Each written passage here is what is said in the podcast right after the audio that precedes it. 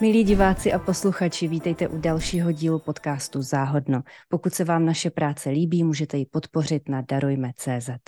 A teď už k dnešnímu povídání a k dnešní hostce, která byla původně učitelkou geologie a biologie, nyní vede program Učíme se venku. Věnuje se lektorování, tvorbě vzdělávacích pomůcek, popularizaci a její články můžete najít například na svobodná hra.cz nebo jděte ven.cz a nebo v časopisech. A teď už pojďme k našemu povídání. Vítám v záhodnu Justinu Danuš, Danušovou, pardon, Justinu Danišovou. Krásný den. Krásný den i vám všem. Začala bych hned u toho učení venku, eh, protože pro ty posluchače, kteří třeba se ještě přímo s tímto konceptem nesetkali, tak aby věděli, co si mají představit, eh, na čem tento koncept stojí. Ono vlastně, dá se říct, že to žádný jakoby koncept v pravém slova smyslu není, protože je to jakýsi návrat k přirozenu. Protože opravdu 99% lidské historie, děti i my jsme byli daleko víc venku a v současné době nám vyrůstá možná první generace, která bude víc uvnitř než venku. A my vlastně jsme si tohohle začínali všímat a nejenom my ve vzdělávacím centru Tereza, kde pracuji, ale další neziskovky v České republice, hlavně Chaloupky a Lipka.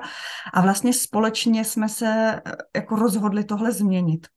A vlastně to, že děti jsou čím dál tím méně venku, a mají méně kontaktu s přírodou. A protože všechny tyhle organizace za, se zabývají environmentální výchovou, tak jak máme přemlouvat děti, aby chránili něco, co vůbec neznají. Takže to byl ten náš vlastně jakoby prvotní, uh, prvotní motivace. A ten koncept vlastně tím pádem je jednoduchý. Dostat děti ven a nejvíce dokážete ovlivnit, když ovlivníte školu. A proto jsme vlastně vytvořili platformu, která se snaží podporovat učitele, aby co nejvíc mohli učit venku. Mm-hmm. My, když už jsme v záhodnu měli eh, povídání o eh, lesních školkách, tak už tehdy mi došlo, jak vlastně je zvláštní, že se na učení venku, trávení čas venku s dětmi díváme jako na něco alternativního, jako na něco nevětšinového. Eh, už tehdy mi to přišlo opravdu postavené na hlavu. A přesně, jak říkáte, čím méně, a i my dospělí trávíme čas venku, tak ztrácíme kontakt s něčím, co, co je s námi bytostně spjaté.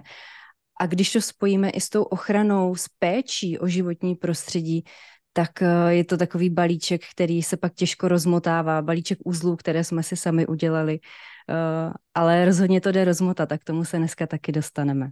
Eh, já bych ještě skočila na chvilku do minulosti. Zajímalo by mě, kdy jste se poprvé setkala vůbec s učením venku, se školami, které začlenují tento přístup více a více do svého fungování a jak to na vás působilo? Já možná zase začnu trochu jinak, že um, já jsem měla to štěstí, že se mi vlastně nikdy nestalo to, že bych to svoje učení odtrhla od toho venku. Že jako dítě jsem, jsem měla rodiče, kteří, kteří nás opravdu z bráchů pouštěli hodně ven, měli jsme hodně volného času. Na škole vlastně jsme taky měli docela štěstí na učitele, tím, že jsem, jsem studovala uh, ten učitelský obor hodně z geologií, tak tam jsme byli často venku a ti geologové jsou opravdu takový akčňáci. A pak jsem začala pracovat právě v neziskovce a začali jsme učit výukové programy, které byly hodně venku vlastně většinou. A tak mě to přišlo naprosto přirozené. Naopak pro mě by byla jako absurdní představa, kdybych měla učit jenom uvnitř.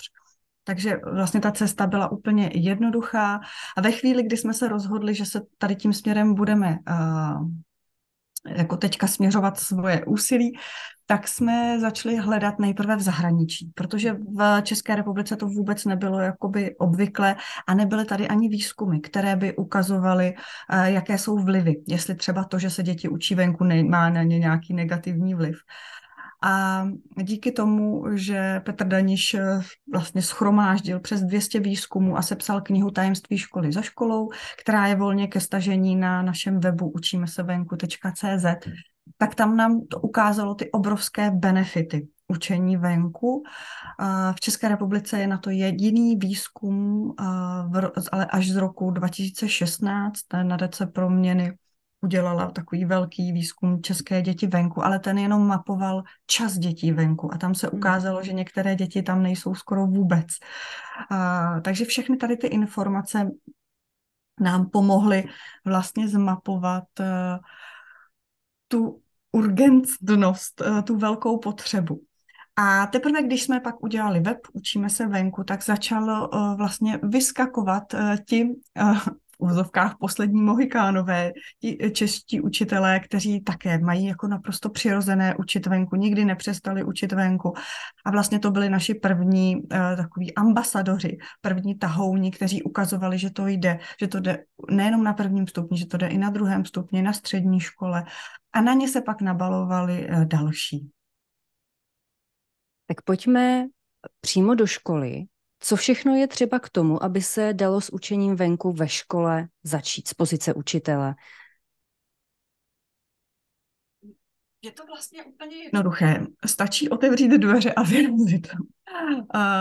My se snažíme právě jak na seminářích, tak na webinářích, na online kurzech ukázat, že všechny ty benef, nebo všechny ty překážky, které v hlavě máme, jsou často jako opravdu jenom v našich hlavách. A nepotřebujeme žádné složité vybavení, nepotřebujeme venkovní učebny. Stačí opravdu vyrazit ven a začít to zkoušet.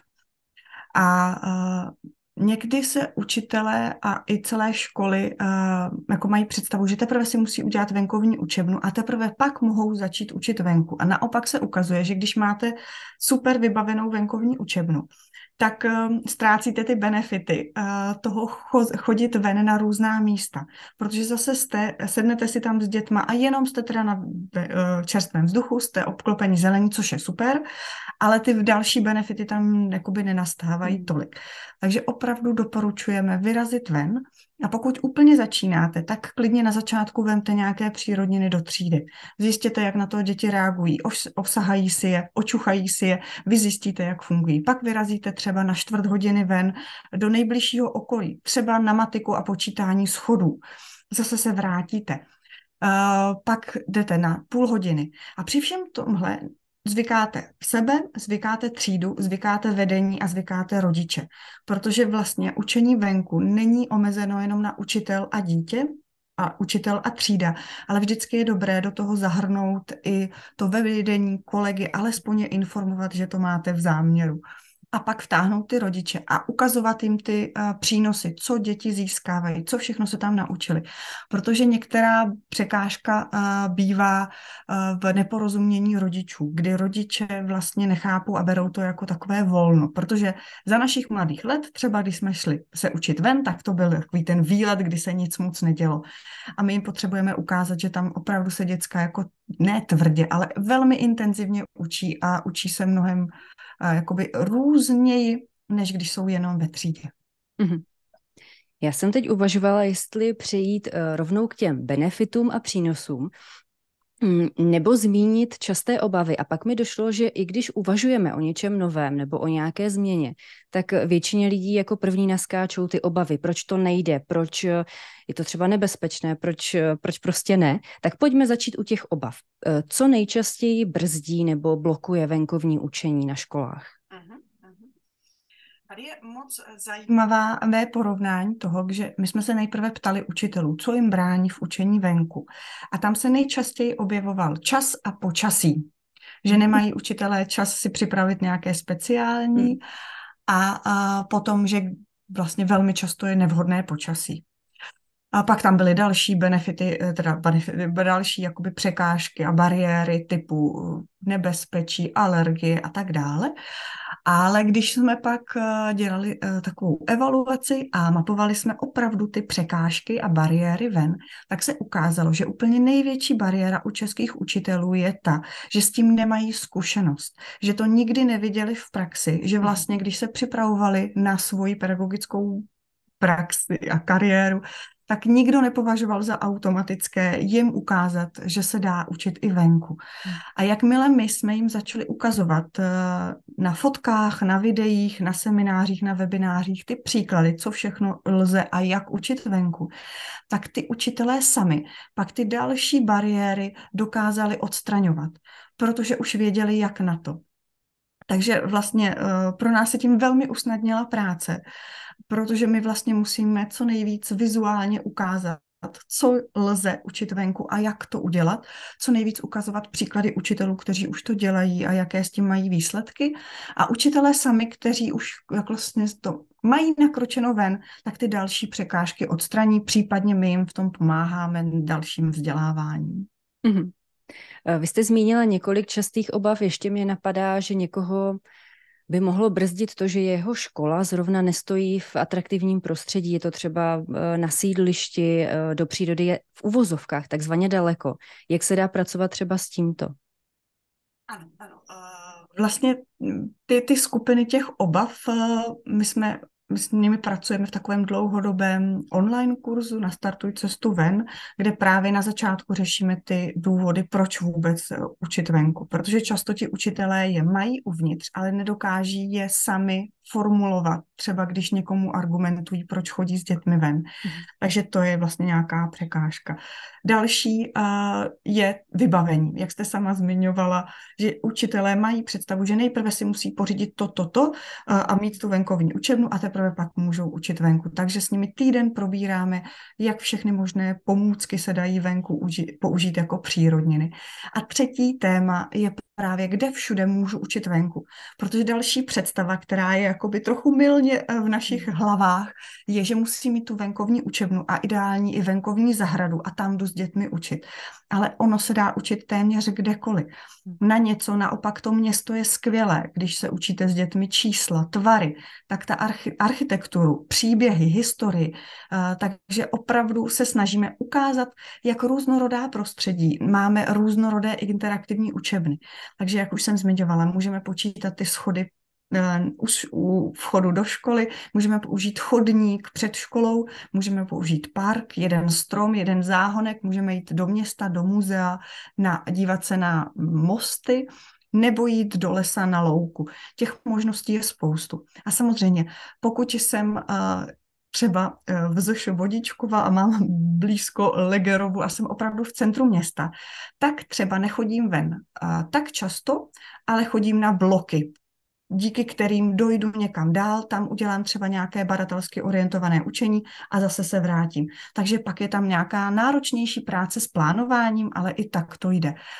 A máme jako zkušenosti, že městské školy mají daleko větší pnutí chodit ven, než třeba vesnické, které jsou opravdu obklopené tou zelení. Ale někdy je to taková ta monokulturní zeleň, že mají všude pole. Takže opravdu tam pak je to ideálně i na individuální práci, kdy máme takovou aktivitu, takzvaná káva nad mapou, kdy ten učitel si vezme v týmu třeba těch svých aktivních kolegů kávu, mapu a mapují, kam mohou chodit, za jak dlouho tam jdou, kdy je tam zajímavé něco na jaře, kdy je tam bláto a tudíž nemá smysl tam chodit. A když tohle se píší si do té mapičky, dají si to někam na nástěnku, tak pak ty cesty ven jsou mnohem jednodušší. Mm-hmm. Vy už jste v podstatě teďka odpověděla i na moji další otázku a to napadlo mě, že některé lajky může napadnout, eh, že učení venku může být vhodné jenom pro určité předměty. Ale v podstatě už v tom svém povídání teďka, jak jste zmiňovala, co všechno s dětmi můžete dělat i ve městě, i na venkově, tak z toho jasně eh, vyplývá, že úplně cokoliv se v podstatě dá učit venku. Vlastně my, když jsme začínali v roce 2017, tak uh, jsme schválně ještě s mým kolegou Martinem Křížem na tuto otázku jako vysvětlovali, že se dá učit téměř všechno, ale že třeba programování a hru na klavír nechte dovnitř. ale uh, za tu dobu, uh, co učíme se venku, vlastně je v České a i Slovenské republice, tak nám chodí zpětné vazby od učitelů a vlastně neustále nám bortí ty bariéry, co všechno lze, že opravdu český učitel je neuvěřitelně kreativní. A například paní učitelka Andrá Tláskalová venku dělala i to programování, kdy požádala pana školníka, aby jim vysekal eh, trávník do labirintu a děti tam byly jako roboti, kteří se programovali, jak tím eh, labirintem projít. Takže opravdu nám zbývá ta hra na, na klavír a určitě i na to nějaký aktivní učitel něco vymyslí. Ale je samozřejmě přirozené, že to na začátku láká k těm přírodovědným předmětům nebo k tělocviku, kde tam je ten pohyb. A je to v pořádku. Ale vlastně největší takový dopad u nás mělo, když jsme začali ukazovat, jak učit venku český jazyk a matematiku. Protože to právě ty učitelé často buď nenapadlo, neměli, nebo neměli čas si vymyslet ty aktivity takhle ven. A když jsme začali ukazovat, jak učit venku zlomky, eh, dělení, vyjmenovaná slova, eh, větné vzory a druhy, tak najednou uh, u těch učitelů byl velký jako aha moment a hodně, uh, protože oni najednou zjistili, že tahle ta jakoby v, za, uvozovkách nezáživná témata někdy mohou venku probrat mnohem jako radostněji a pestřej, což pro ně bylo jako to je ten hlavní cíl, udělat jako hezkou a efektivní výuku. A to jim ten venek vlastně uh, nabídnul. Takže opravdu v dnešní době máme zkušenosti, že se neustále rozšiřuje to spektrum, co všechno můžete venku uh, vyzkoušet, ale uh, vždycky počítejte se svými schopnostmi a schopnosti vaší cílovou skupinou. Pokud jste začínající učitel nebo máte, jste zkušený a máte začínající skupinu, berte to postupně nehoďte je hnedka do tříhodinového bádání, protože oni se na to taky ty děti musí zvyknout, na to prostředí, na ten styl práce. Takže jít postupně a jsou učitelé, kterým stačí učit venku jednou týdně nebo jednou za měsíc, i to je v pořádku, ale jsou učitelé, kteří pak už venku chodí jako eh, téměř na polovinu své výuky. Mm-hmm. Jak jste zmiňovala tu kreativitu českých učitelů, tak uh, jsem si uvědomila, že někdy stačí člověku ukázat pár příkladů toho, co, co je možné, jak na některé věci lze nahlížet, jak k ním přistupovat a pak se rozjede úžasný uh, kolotoč už vlastních nápadů, vlastní kreativity a najednou už ten prvotní impuls není třeba, protože ten člověk už jede sám a, a vymýšlí sám. Funguje to takhle, nebo si to jenom tak představuju? Rozhodně, rozhodně. A tady ještě mm, vlastně potvrzuju to, že český učitel vlastně z ničeho dokáže vymyslet úplně maximum. Eh, skvělý příklad jsou i družináři. Čeští vychovatelé vlastně často nemají vůbec žádné pomůcky a dokáží s dětmi udělat neuvěřitelné věci. A semináře s nimi, to je radost, protože oni dokáží vám, vy jim dáte jednu pomůcku a oni vymyslí mm-hmm. celý vesmír. A, ale k tomu se přidává ještě ten venek, který vám dává další vlnu kreativity a různorodosti. Protože ve chvíli, kdy vy uh, do, dětem do třídy přinesete jednu pomůcku, která má často nějaký jeden, jedno použití, tak s ní mohou dělat tu jednu věc. Ale vy, když je vezmete ven a teď jim řekněte a tu pomůcku si najděte a použijete ty kamínky jednou na češtinu, jednou na matematiku a jednou na životní cyklus v přírodovědě, tak vy vlastně úžasně rozvíjíte tu kreativitu i u dětí, kdy jim vlastně eh, ukážete, že eh, vy nechodíte ven jenom do zelených kulis, ale opravdu máte tam tu přímou interakci. Mm-hmm. To jste narazila na další věc, na kterou, eh, kterou jsem našla na různých diskuzích u, v té sekci obav, že eh, přece učitel nemusí procházet vším tím v uvozovkách martyriem příprav a eh, práci se sebou, s vlastním stresem, sebevědomím, jenom aby získal určité kulisy pro něco, co stejně udělá vevnitř. Čili to je zase nesprávný nebo řekněme, nesprávný pohled na učení venku, nebo prostě velmi specifický. Ano, děkuji za tuhle otázku, protože vlastně my se snažíme, aby učení venku byla cesta. Že to není žádný jako uh, takhle vypadá venkovní učitel a to je ta správná varianta. Rozhodně ne. Pro každého to je něco jiného. A ta cesta na začátku i úžasná zkušená paní učitelka Markéta Vokurková ze Kunratice popisuje, jak na začátku šla ven s tou učebnicí, opřela se zády o tu budovu školy a tam měla svou první eh, venkovní výuku. A mhm. teď učí venku úplně neuvěřitelné lekce a neuvěřitelné věci a s dětmi opravdu i mění to své okolí, že tam jako nejenom, že se jdou učit, ale už tam mají i ty akční strategie. Takže opravdu je fajn uh, vnímat to, eh, že klidně můžu na začátku jít s kartičkami, s lístečky, s pracovními listy a postupně začínám si zvykat na to venkovní prostředí, děti si na něj zvyknou a pak ho opravdu používají jako tu interaktivní učebnu. Ale na některou výuku se zase vrátím na ty kartičky, protože prostě v té chvíli je to mnohem efektivnější. Ale jako učitel znám celou tu škálu a můžu si vybrat pro tuhle skupinu a pro ten, tohle téma je skvělá tahle metoda, a nebo půjdu do nějakého dlouhodobého bádání nebo místně zakotveného učení.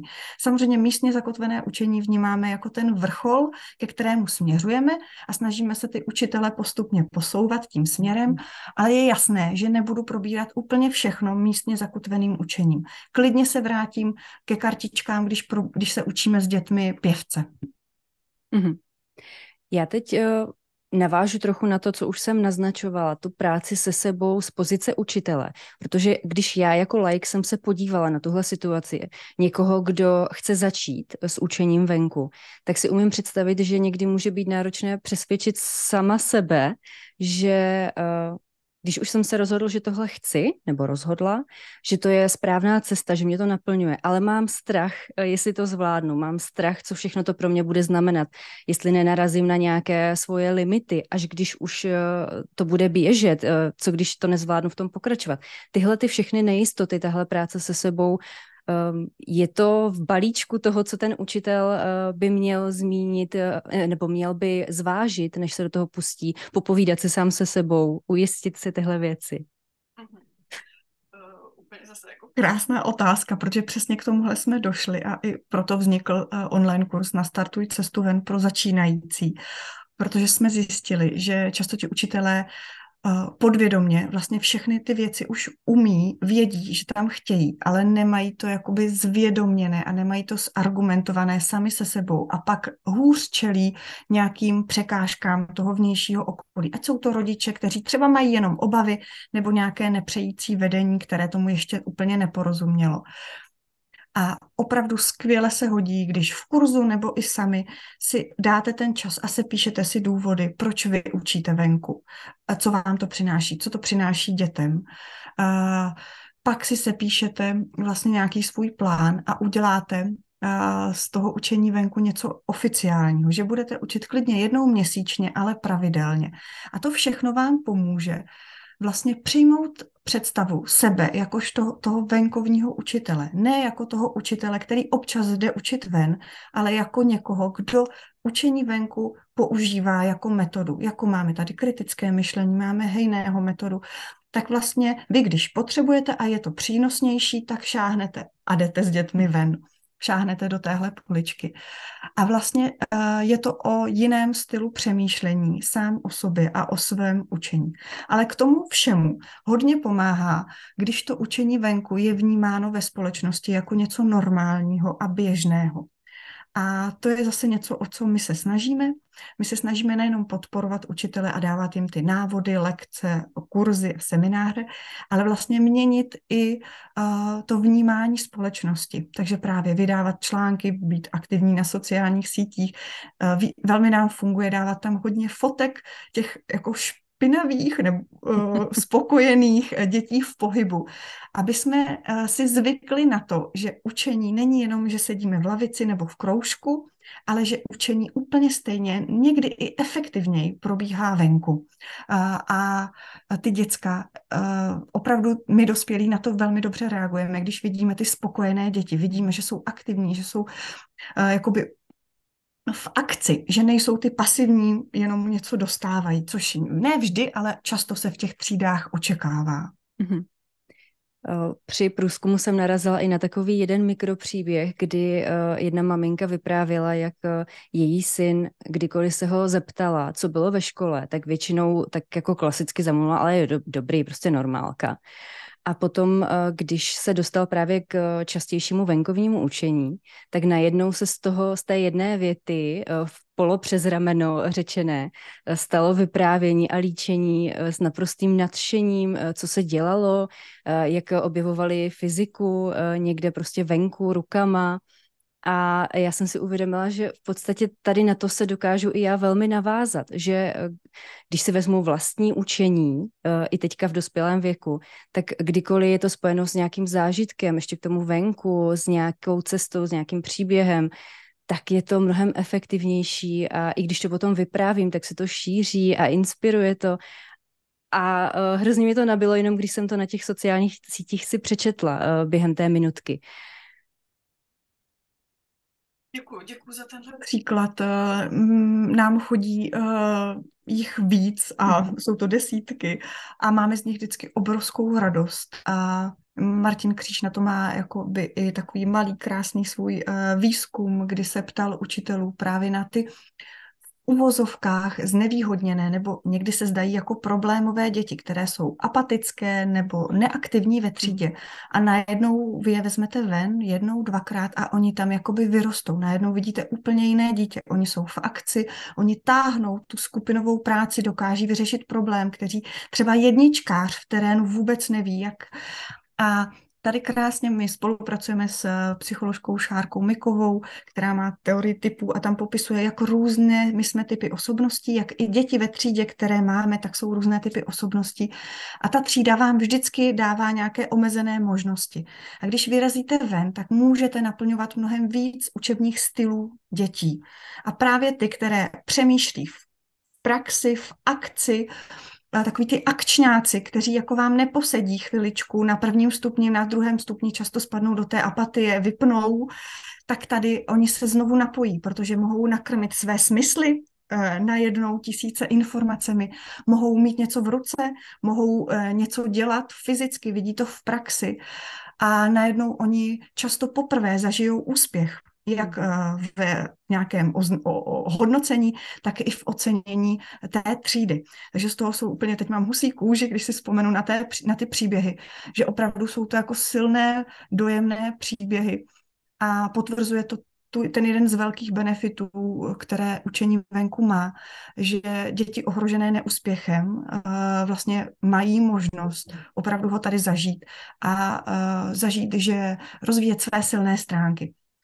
A další, co venku na to krásně napojuje, je, že výzkumy potvrdili, že venku se navazují mnohem silnější vztahy, jak mezi dětmi, tak mezi dítětem a učitelem nebo lektorem kdokoliv to vede. Protože jakmile zase jsme v terénu, něco řešíme, je tam ten zážitek, je tam třeba i to, že zmokneme, hm. eh, je tam, že se nám něco nepovede, eh, ně, někam musíme dojít, dojít, je horko. A tohle všechno se eh, jakoby sčítá a my najednou on se jakoby trošku naruší ta hranice mezi my jsme děti a tady je ten učitel na tom stupínku. A jsou učitelé, kteří tohle krásně setřou i ve třídě a jsou to parťáci. Ale jakmile uh, vám tohle hůř jde venku, uh, jakoby narušit, tak to, že jdete ven, tak tam ty děcka na vás mnohem lépe reagují a je tam mnohem snadněji nějaký respektující přístup v té celé skupině. Mm-hmm. Já teď ještě uh, na chviličku opět odskočím od své uh-huh. linie otázek a myšlení, protože vy jste jednou zmiňovala, eh, že v některých těch formách učení venku eh, vede děti velmi přirozeně k tomu, že spojují vlastně tu školu, to učení, to vzdělávání s reálným životem, s tím prostředím, eh, kde se ten pak život odehrává, že to najednou není oddělené, že teď se učíme o životě, pak vyjdeme ze školy těmi dveřmi a teď chvilku teda ten život budeme žít a jsou to dva oddělené světy, což už když to říkám, tak to zní jako naprosto, eh, naprosto směšně. Ale že je to jedno i z témat, které u nás v hodnotovém vzdělávání je velmi důležité. Jak ovlivnit svět kolem sebe, eh, protože přece jenom ty děti už ten život žijí. Oni se teď jako nepřipravují na to, až ho budou žít. Eh, není to jenom ta příprava, až někdy začnou žít život. Takže uh, dlouhý úvod eh, ke krátké otázce. Jak může fungovat právě to propojení skrze učení venku s tím světem, s tím, jak funguje stvoření vlastních hodnot uh, a těchto věcí? Rozhodně tam ta hranice je úplně jako eh, snadná, protože tam jdete ven a neučíte se ty stromy v učebnici, ale díváte se na ně, šaháte si na ně. Daleko jasněji vám dojde, že když tam jdete v zimě, tak tam ty stromy nebo ty listy nenajdete. A to jsou takové ty jako první věci, které nás napadnou. Ale uh, pak jsou tam ještě jako silnější přidané hodnoty a to se vrátím k té fyzice, kterou jste jmenovala. To mi přijde, že to je předmět, který by měl být jenom v nějaké dílně nebo laboratoři nebo venku učen. Protože když se třeba učíte jako rovnoramené váhy, tak to jako zní jako něco děsivého, ale jdete na hřiště a ukážete dětem houpačku, jak funguje a oni najednou jako cha- eh, jim to dojde. A, a mnoho dospělých, když jim tohle ukážete na semináři, tak vám reagují, proč mi to neukázali na prvním stupni nebo na druhém stupni, když to je přece jasné. A, a pak je tam třetí, takže od toho vlastně, že poznáváme ten svět s těmi nejmenšími a tam vlastně i rozvíjíme nějakou citlivost, nějakou senzitivitu. Nejenom k prostředí, které mě obklopuje, ale i k, k sobě samému a k té skupině. Uh, pak uh, se učím nějaké souvislosti a ty vztahy. A to zase venku je mnohem lépe vidět to propojení.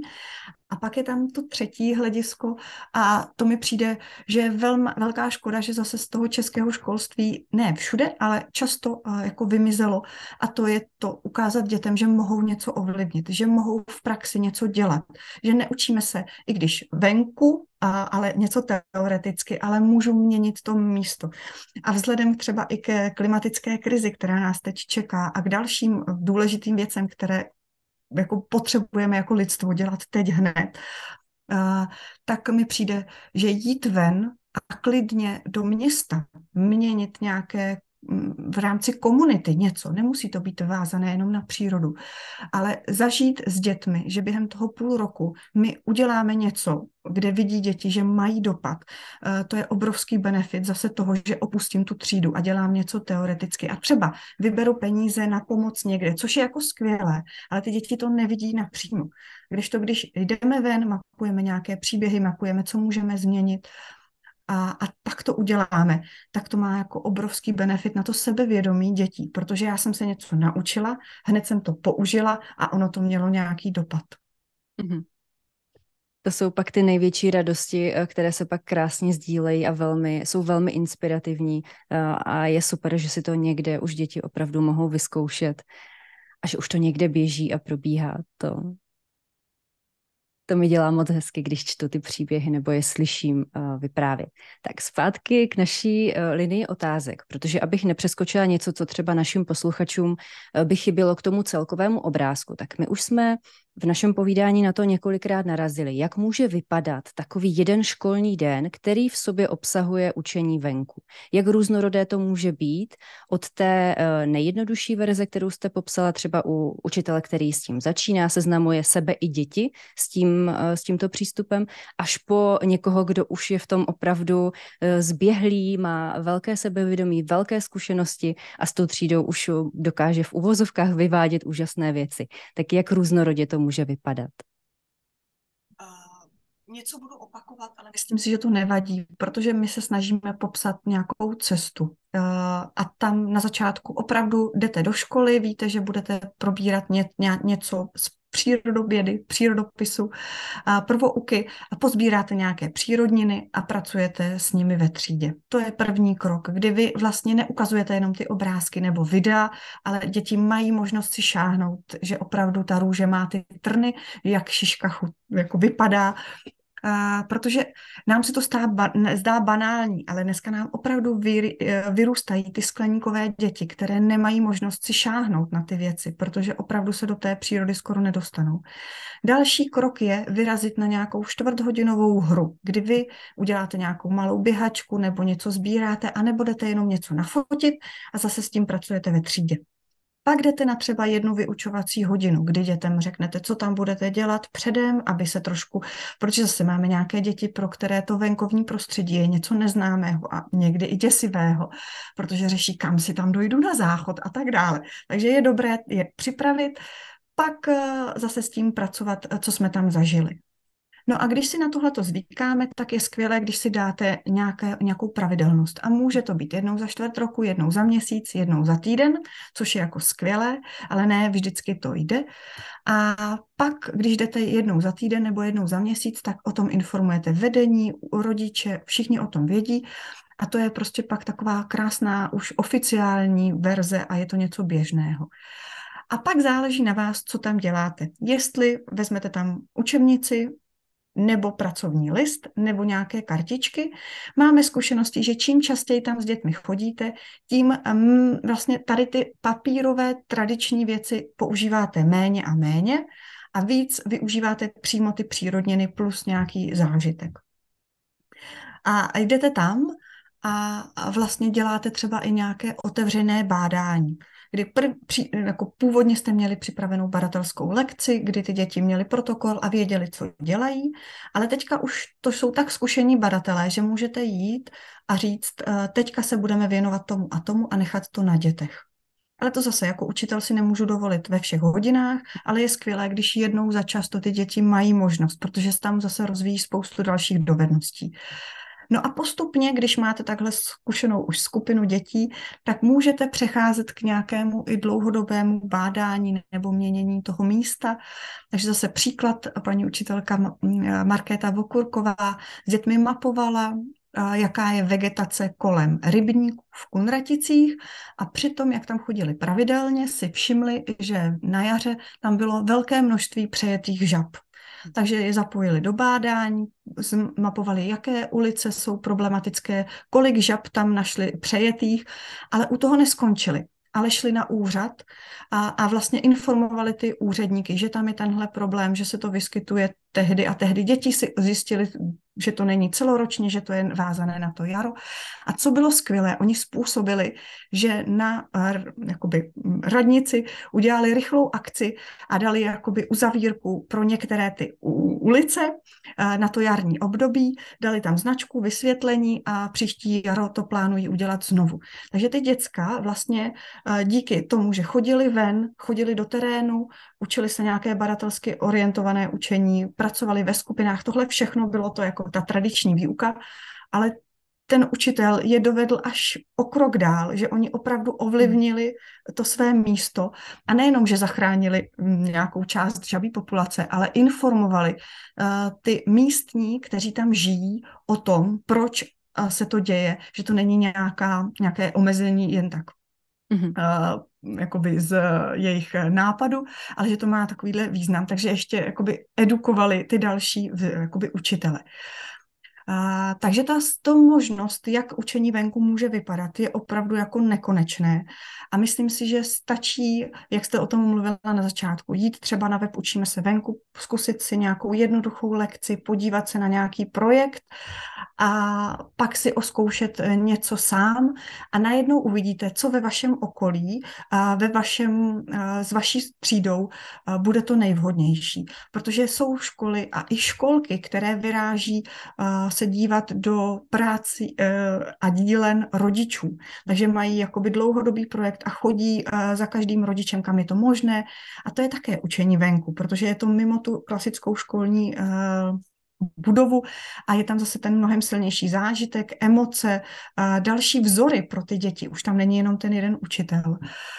A co my jakoby chceme, aby učení venku ukazovalo ty možnosti toho vnějšího světa, aby opravdu to učení bylo co nejvíc navázáno na tu reál, na ten reálný svět a na ty reálné životy, ve kterých my se uh, budeme pohybovat uh, vlastně víc než v těch učebnicích a těch nejvíc interaktivních uči- uh, tabulích, které uvnitř máme. Právě teď eh, jsem si znovu uvědomila, jak důležité je eh, dětem, ale vlastně i nám dospělým občas připomenout, eh, že každý z nás může mít nějaký dopad, může opravdu v tom světě udělat nějakou stopu, kterou pak vidí. Sama sobě jsem si teďka připomněla, že bych na to měla myslet častěji, protože to je mm, to je to v podstatě nejpřirozenější, co, co můžeme s, s, s tím, co o světě víme a zjišťujeme a co se učíme, pak dělat. tak to je jenom taková zase moje vložka. Uh, Teď bych eh, odbočila z toho, eh, z toho světa praktického, žitého na papír, konkrétně do legislativy, protože mě jako lajka zajímá, jestli naše současná legislativa vychází vstříc učení venku, eh, nebo to zatím ještě není tak úplně dokonalé v tomto. I tady to se velmi měnilo v historii, protože s tím, jak učení venku nebylo vůbec eh, tak jako známé nebo považované za něco, prostě spíš to byl školní výlet, nějaká exkurze. Nebylo to něco, co by se dělalo pravidelně v průběhu celého školního roku, tak eh, vlastně jsme naráželi na spoustu eh, bariér, ale tím, jak sami učitelé chtěli učit venku, tak ukazovali příklady, jak ty bariéry řeší. A ne, že je obchází, ale jak je opravdu jako vědomě vyřešili.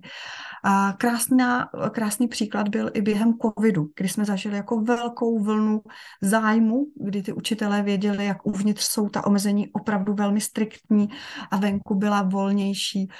Ale na začátku, vlastně v červenci 2020, bylo i takové trochu nešťastné eh, prohlášení z ministerstva školství a tělovýchovy, kdy vlastně nedoporučovalo učení venku. A, a my jsme museli jako vynaložit velké úsilí společně s dalšíma aktivníma učitelema vytvořila se i petice a vlastně snažili jsme se vysvětlit, eh, co vnímáme my jako učení venku a kde jsou ty benefity. A ministerstvo tady zafungovalo velice eh, jako konstruktivně, funkčně a vlastně už v září vydalo uh, další doporučení, kde učení venku ukázalo jako doporučenou formu výuky, nejenom v covidu. A nám to jako obrovsky pomohlo v tom, že se otevřela cesta.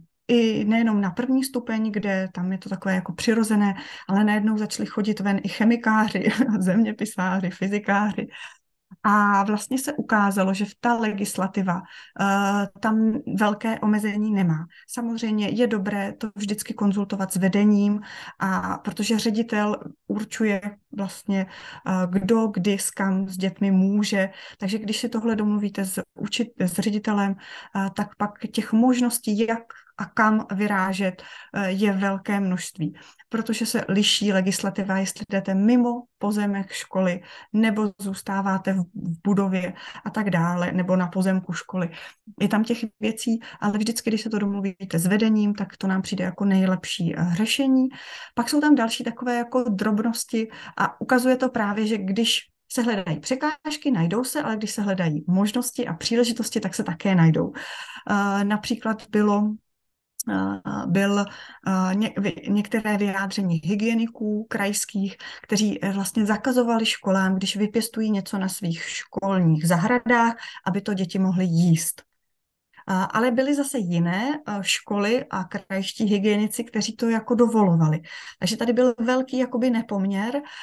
Martin Kříž byl velmi akční a získal vyjádření od hlavního hygienika České republiky k tomu, že když se dodržené ty základní hygienické parametry, takže děti si to umejí a tak dále, tak mohou to, co vypěstují, ochutnávat a jíst.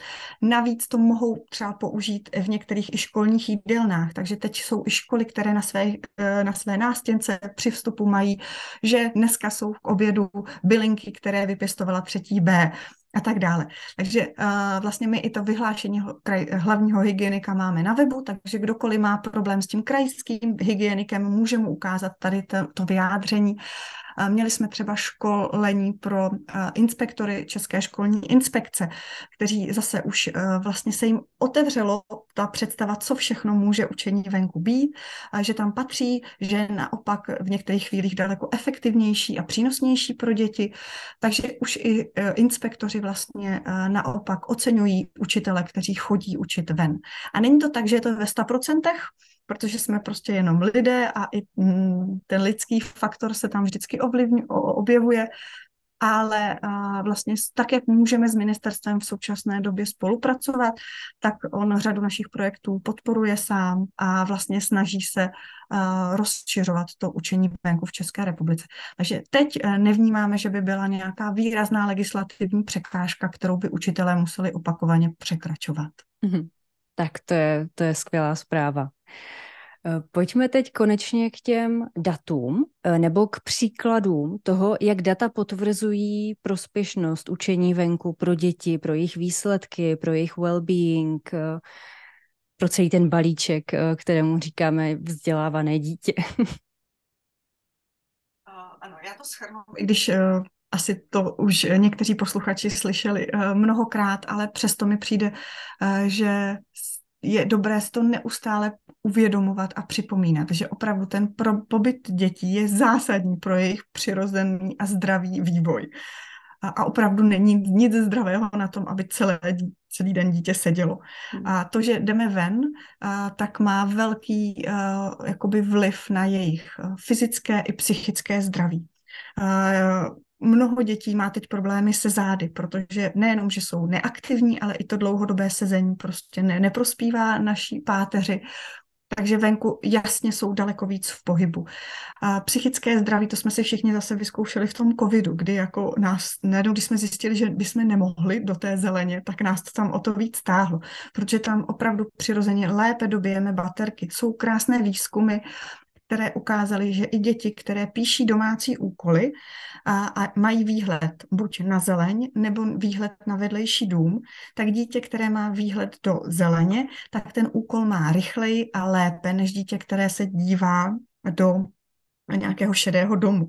Ty výzkumy byly dělané třeba i z uh, pacienty, kteří byli se stejným zraněním v nemocnici, v pokoji, který se díval do šedého dvora a pokoj, který se díval eh, do parku. Tak pacienti, kteří měli výhled do parku, se stejným zraněním odcházeli domů dřív, než ti, kteří uh, měli výhled do betonového areálu. V Americe byly udělané výzkumy, kde i ulice, které v sobě měly víc zeleně, tak tam bylo méně trestných činů a víc zdravých lidí, než ve městech, kde nebyla ta zeleň. Jako, už to je sice dál od učení venku, ale opravdu tohle, prostě jsme pořád ty opice a na tu zeleň jsme opravdu fyzicky jako vázaní, i když si to neuvědomujeme. Takže to je balíček eh, toho fyzického a psychického zdraví, který nám přijde úplně automatický. Ale co nás velmi překvapilo a je to jako skvělé, že učení venku zvyšuje vzdělávací výsledky. A to i v předmětech, které nebyly učené venku jakmile ty děti jdou se učit ven třeba přírodopis a vrátí se na matematiku, tak ta jejich hlava a ten mozek je občerstvený a lépe poslouchá tu matiku, která je učená uvnitř. Takovéhle to má jako konsekvence. Plus je tam to, že venku se děti dokáží déle soustředit. To je častá obava, že ti učitelé, já tam budu mít jenom rozjívené děti. Většinou to trvá tak tři vyučovací hodiny, než ty uh, jakoby domácí zvířátka, uh, jakoby ty děti si zvyknou na to uh, divočejší prostředí a pak naopak se dokáží soustředit mnohem hlouběji. A v Americe byly výzkumy ukázané i děti, které byli ve školách, kde se učilo venku pravidelně venku, tak tam začali chodit raději, narostla jejich motivace se učit a na, snižovala se absence. A také, to, o tom jsme už mluvili, klesaly nějaké vzdělává, jako výchovné problémy.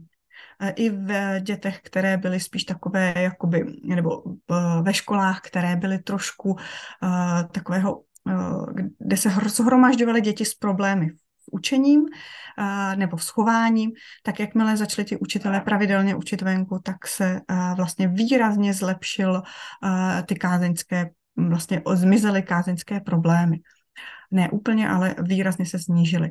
No a pak jsou tam uh, další takové drobné, uh, které jsou ale zase obrovsky jako důležité. A to je, že se tam daleko lépe vyrovnává ten vztah um, ve třídě mezi dětmi i vztah učitel a dítě, že tam vlastně mají možnost děti testovat ty různé styly učení, o tom jsme už mluvili, to je jako obrovská výhoda, kterou zase uvnitř nikdy ne, nedokážu jako učitel získat. My často popisujeme, že ta příroda máte jako asistenta, která vám zabaví část dětí v nějaké aktivitě a vy máte možnost daleko individualizovat výuku a věnovat se někomu. No a v neposlední řadě eh, dnes se často jakoby zaměřujeme na well-being dětí, eh, což je skvělé, ale v české kotlině se zase velmi málo mluví o tom, jak well-being eh, ovlivňuje venek. A že vlastně to úplně nejpřirozenější, jak zvýšit well-being dětí ve škole, je častěji je brát ven, protože prostě ta příroda nás vylaďuje jak psychicky, tak fyzicky, občerstvuje ty naše vlastně smysly, dobíjí nám baterky pro další práci. Takže jsou výzkumy, kdy i 20-minutová přestávka venku vlastně zvýší kvalitu odpolední výuky i když děti vlastně na tu výuku samotnou ven vůbec nechodí. A mám krásný příklad eh, paní učitelky ze semináře, kdy přišla na novou školu a tam jí kolegyně řekla, že o velké přestávce půjdou právě na 20 minut čistého času, je to teda uh, eh, 30 minut, ale s přesunem, hlídat 100 dětí na dvorek školy a ona jako dostala panickou hrůzu, protože si představila, jak to vypadá na těch chodbách o mhm. přestávce. Ale tady najednou zjistila, že ty děti se rozpadnou do toho venkovního prostředí, každý si tam najde něco a vypijou si s kolegyní kávu, popovídají si, vnímají ty děti a zase je zavolají zpátky a krásně to funguje, protože děti si na to zvykly. A je moc hezký uh, příklad i z Austrálie, kde v jedné škole na 45-minutovou přestávku, kterou mají děti na oběd, vlastně využili nejenom venkovní prostředí, které bylo dost betonové, ale bylo venkovní a ještě jako princip hry tam přidali a přinesli jim vlastně takový velký kontejner zdánlivě odpadního materiálu, kde byly různé zbytky jako židlí, látek, hadic a ty pozorovali výzkumníci 14 dní děti, co tam dokáží vymyslet. Tady z toho, jakoby anglicky se tomu říká loose parts, volné, volný materiál. A pozorovali, jak děti dokáží vymyslet neuvěřitelné kreativní věci, jak se zvýšila jakoby propojení i mezi ročníky. Když si tam děti jenom jedly ty své obědy, tak seděli tak po těch ročnících, ještě menších skupinkách a tady najednou osmáci vymýšleli opičí dráhu pro prvňáky. Dávali jim tam do toho pravidla.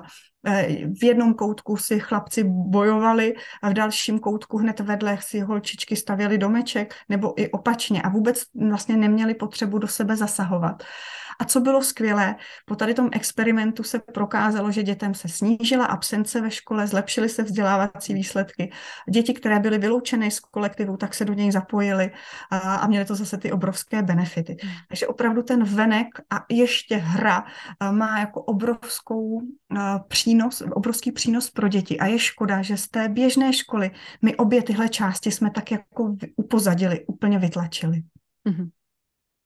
Teď ještě na chvilku přesunu naši pozornost eh, k postavě učitele nebo k učitelům, kteří učí venku. Nejdřív by mě zajímalo, jakou máte zpětnou vazbu od eh, lidí, se kterými komunikujete, které máte na školení, na seminářích.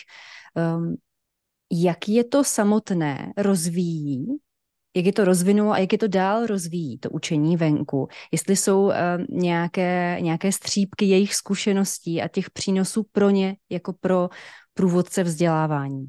Mhm. Děkuju. Eh, je to jako až, až eh, velké překvapení pro nás, mhm. kdy sami učitelé popisují, jak díky učení venku je to samotné učení eh, začalo znovu bavit. A některé výzkumy to opravdu potvrzují, že u učitelů, u kterých ho, jakoby hrozilo vyhoření, takový ten syndrom vyhoření, že už eh, tu svoji práci nedělali s radostí a začali učit venku, tak jim to najednou dalo tu novou energii a dávalo jim to nový smysl. A ta práce, jako chodili znovu ráno rádi do práce. A, a jeden příklad, eh, paní učitelka z pražské eh, karlínské školy, která vlastně je obklopena těmi domy, tak nám po právě absolvovaném semináři nebo online kurzu napsala, že kdyby tenhle online kurz neabsolvovala, tak už by vlastně učit po mateřské nešla. Ale tím, že my jsme jí ukázali tuhle tu možnost a ona si i v tom městě začala vytipovávat ty místa, nejenom ta zelená, kam výuku přesune, najednou zjistila, jak na to reagují uh, děti tak teď má výuku, kdy mají koloběžky a prostě nasednou na koloběžky nebo na kola a jezdí v tom Karlíně, dojedou na místo, tam udělají nějaké i místně zakotvené učení. Je, má to tak krásně propracované, že tam třeba udělají úkoly pro děti, který ten, pro dě, dítě, které ten den nebylo ve škole, aby tam z rodiči mohlo si pak zajít ten úkol udělat, aby o to nepřišlo. A vlastně ona popisuje, jak eh, díky tomu učení venku jí napadají nové věci, jak si vyzkoušela věci, do kterých by neměla nikdy odvahu. A opravdu eh, ten učitel profesně obrovsky vyroste. Samozřejmě může zůstat u té své klasické práce s pracovním listem, ale jakmile děti vezmete ven, tak ona je to prostě kreativní banda a vždycky vymyslí něco víc a vy na to musíte reagovat a, a vlastně posouvá vás to dál. A uh, tak, jak vnímáme tu komunitu, která kolem učení venku je. E, například ve Facebook skupině máme 10 tisíc učitelů, rodičů, ředitelů, tak oni se navzájem inspirují. Takže e, si tam pousnou, dneska jsme dělali to a to, je, to je dobrý nápad a to bych mohla udělat tak a tak. Takže neustále vlastně kaskádovitě vás e, jakoby vás to dál roz, rozvíjí a táhne. A když už nevíte kam, tak můžete na nějaký další seminář a na nějaké další uh, vzdělávání, které zase spousta organizací dneska už v České republice a na různých místech České republiky nabízí. Mm-hmm. To jsme krásně přešli do další otázky, která mě zajímala. A to je přesně ta pomoc nebo podpora pro ty, kteří uh, začínají, chtějí začít nebo už uh, jedou naplno frčí ve, ve venkovním učení, ale teď třeba se objevilo něco, s čím potřebují poradit, nebo si potřebují jenom popovídat s někým, kdo má tu zkušenost, kterou oni teď uh, prožívají. Čili Facebooková skupina zní úplně skvěle. Předpokládám, že na vašem webu taky najdou spoustu článků, blogů, pomůcek, které taky můžou udělat nebo které dělají eh, tady tuto práci. Eh, co dalšího bychom mohli posluchačům doporučit?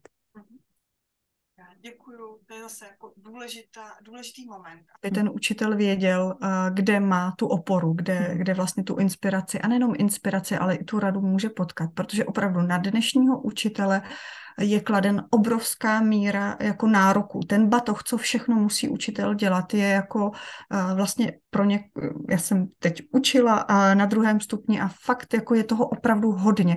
A pro mě jako je hrdina každý učitel, který dělá o kousek víc, než by musel a tak se jim snažíme právě co nej, nejvíc usnadnit práci. A proto na webu najdou hodně eh, z hotových lekcí, které můžete vzít, přečíst.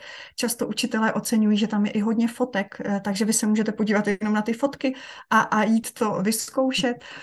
Ale když tohle vám nestačí, tak si můžete uh, vlastně koupit celou metodiku, buď elektronicky nebo uh, vytištěnou, kde máte vlastně ucelenou třeba český jazyk venku, matematiku venku, laboratoř, kde máte vlastně eh, inspiraci na ten celý školní rok.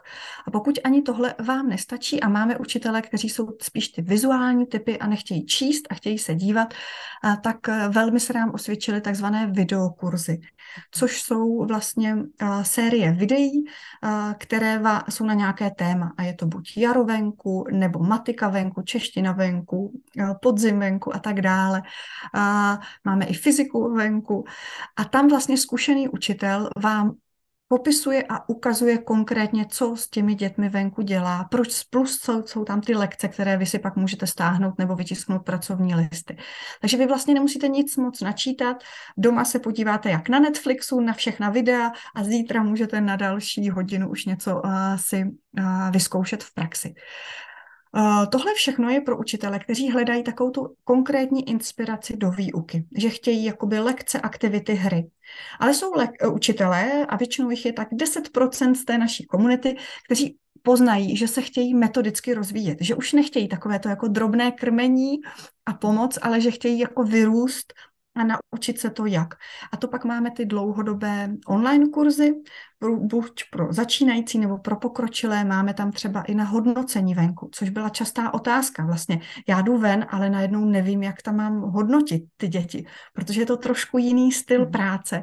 Tak tady je vlastně na to celý online kurz, který zase učit, učitel nebo kdokoliv si může zhlédnout a vlastně tím vyrůst a máme uh, i uh, takzvaný mentoring, kdy máme zkušené mentory, jsou to většinou učitelé nebo i zkušení venkovní lektoři.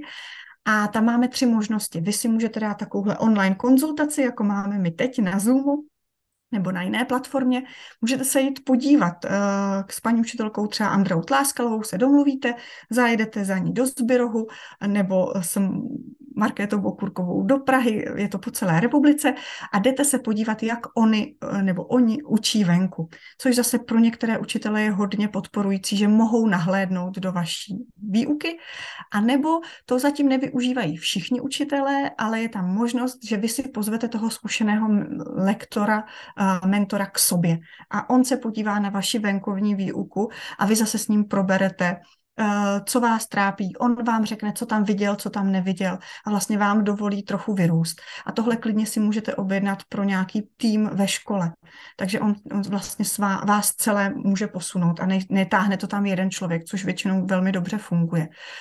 A jako takový vrchol, ale i začátek máme takzvanou mapu rozvoje, což je zdarma aplikace, do které se může kdokoliv přihlásit, je na webu a je tam 10 oblastí, které nám přijdou důležité, když chcete učit venku, abyste nějakým způsobem je rozvíjeli. A tam máte nejenom to vybavení, eh, plánování, ale i třeba to hodnocení, místně zakotvené učení, spolupráce s kolegy. A vy si můžete zakliknout, jak jste na tom teď. A každý půl rok vám přijde notifikace, upozornění, abyste se na tu map podívali znovu a označili se, kde jste se posunuli a kde ne. A vlastně záměr je nevytáhnout, mít všechny pomůcky na světě a všechno ostatní neřešit, ale rozšiřovat celou tu eh, mapu, tu síť, tu, tu pavučinu a vlastně sledovat svůj rozvoj. A máme tam i nějaké hranice, kdy vy se můžete dostat třeba, když už jste hodně zkušený, do té role toho mentora a zase radit, protože víme, že nejlépe se naučíme tak, když my sami učíme někoho dalšího. Mm-hmm. Teď přesun od kůže učitele do kůže rodiče, protože hmm. to je další, eh, další velmi důležitá osoba, pokud jde o vzdělávání, rozvoj, život dětí.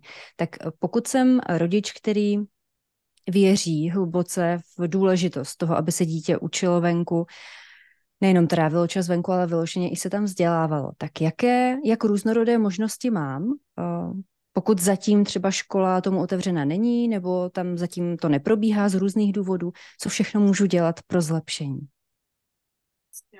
Děkuji za úžasnou otázku. Všechny rodiče, kteří uh, máte kolem sebe učitele, které chcete opečovat eh, v tom učení venku, tak eh, teď jako díky eh, předem ocenění vás, že, že vlastně to řešíte, že tu energii a ten čas, kterého všichni máme teď málo, takže chcete věnovat tomu rozvoji učitele.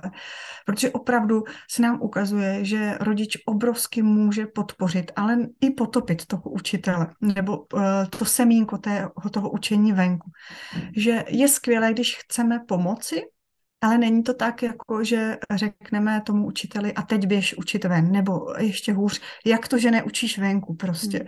Hmm. Uh, protože opravdu musíme si vždycky uvědomit, že ten učitel má na zádech toho strašně moc, třeba už to zkoušel a nepodařilo se mu to. A vždycky je dobré přijít s nabídkou a zeptat se. Uh, nemůžu nějak pomoct, anebo uh, přijde mi, že by tady té třídě sedělo chvilku občas jít učit ven. Nemůžu jít tam třeba s vámi jako doprovod, dělat vám takového parťáka nebo co funguje velmi dobře a teď třeba na konci školního roku někteří rodiče se, se jakoby spojili a, a zakoupili učitelům metodiku, metodiky, jako sadu metodik, nebo jim zakoupili účast v kurzu. Že jsou učitelé, kteří vlastně chtěli, ale ta škola samotná je nepodporuje. Takže vy můžete jako jeden rodič buď pomáhat, anebo propojit ostatní rodiče.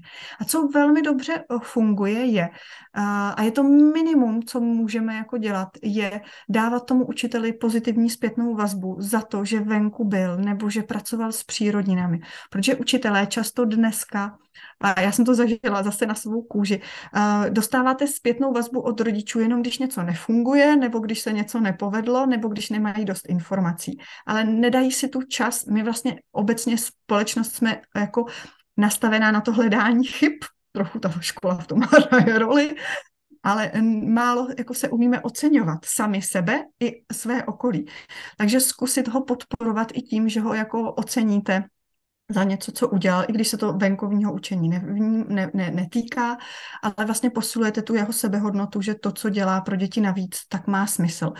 Plus uh, tam děláte mezi rodiči takové jádro, které je venkovnímu výuce nakloněno a to téma třeba uh, otevřete na třídních schůzkách a vy jste tam ten nositel té myšlenky a vy argumentujete a ne, že musí argumentovat jenom učitel.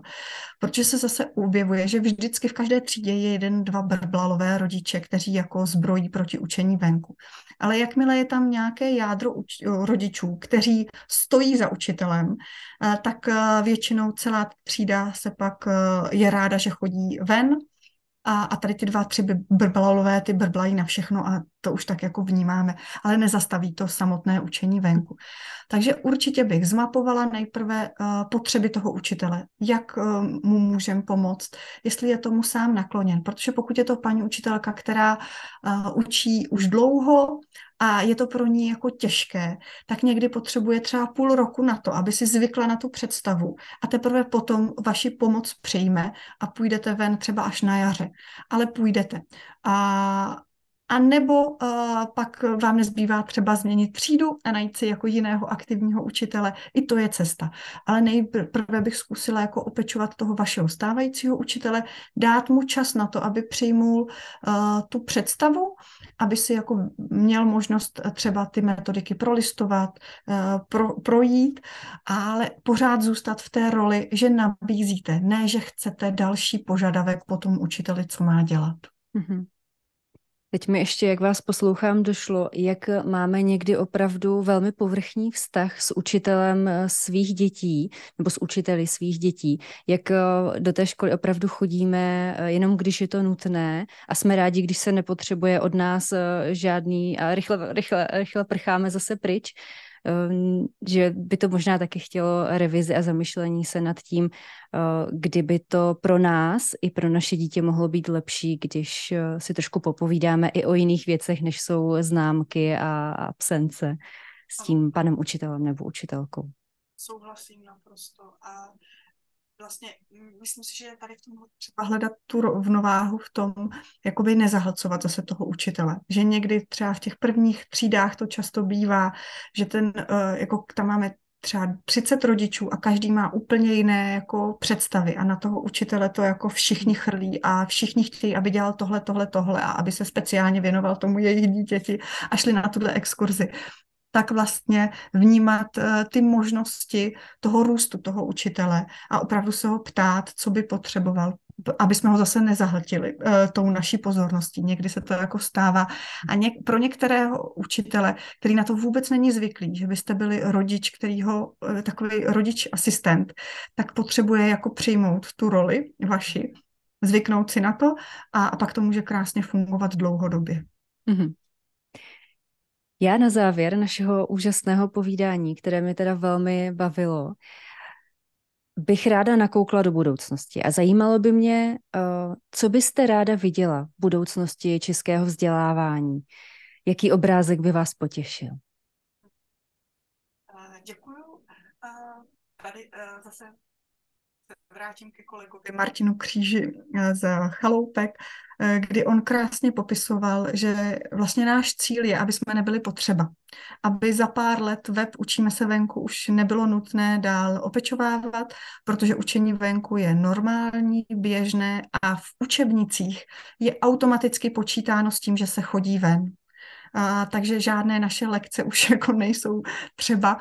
Vnímáme, že ten čas, eh, kdy tohle nastane, bude možná delší, než jsme si představovali, a, ale vlastně uh, v, to, v té první vlně by nám moc vyhovovalo, kdyby česká společnost přijala učení venku jako něco, co je uh, naprosto, není to alternativa, je to naprosto jako rovnocený styl výuky, a tak jako se to podařilo vlastně skup, um, panu profesoru Hejnému s Hejného metodou, kdy vlastně učitel si může vybrat, jestli bude eh, v úvozovkách klasicky, anebo eh, půjde touhle cestou, tak aby si stejně tak mohl učitel vybrat, jestli na tu, když bude učit stromy eh, nebo zlomky, tak půjde ven nebo bude ve třídě.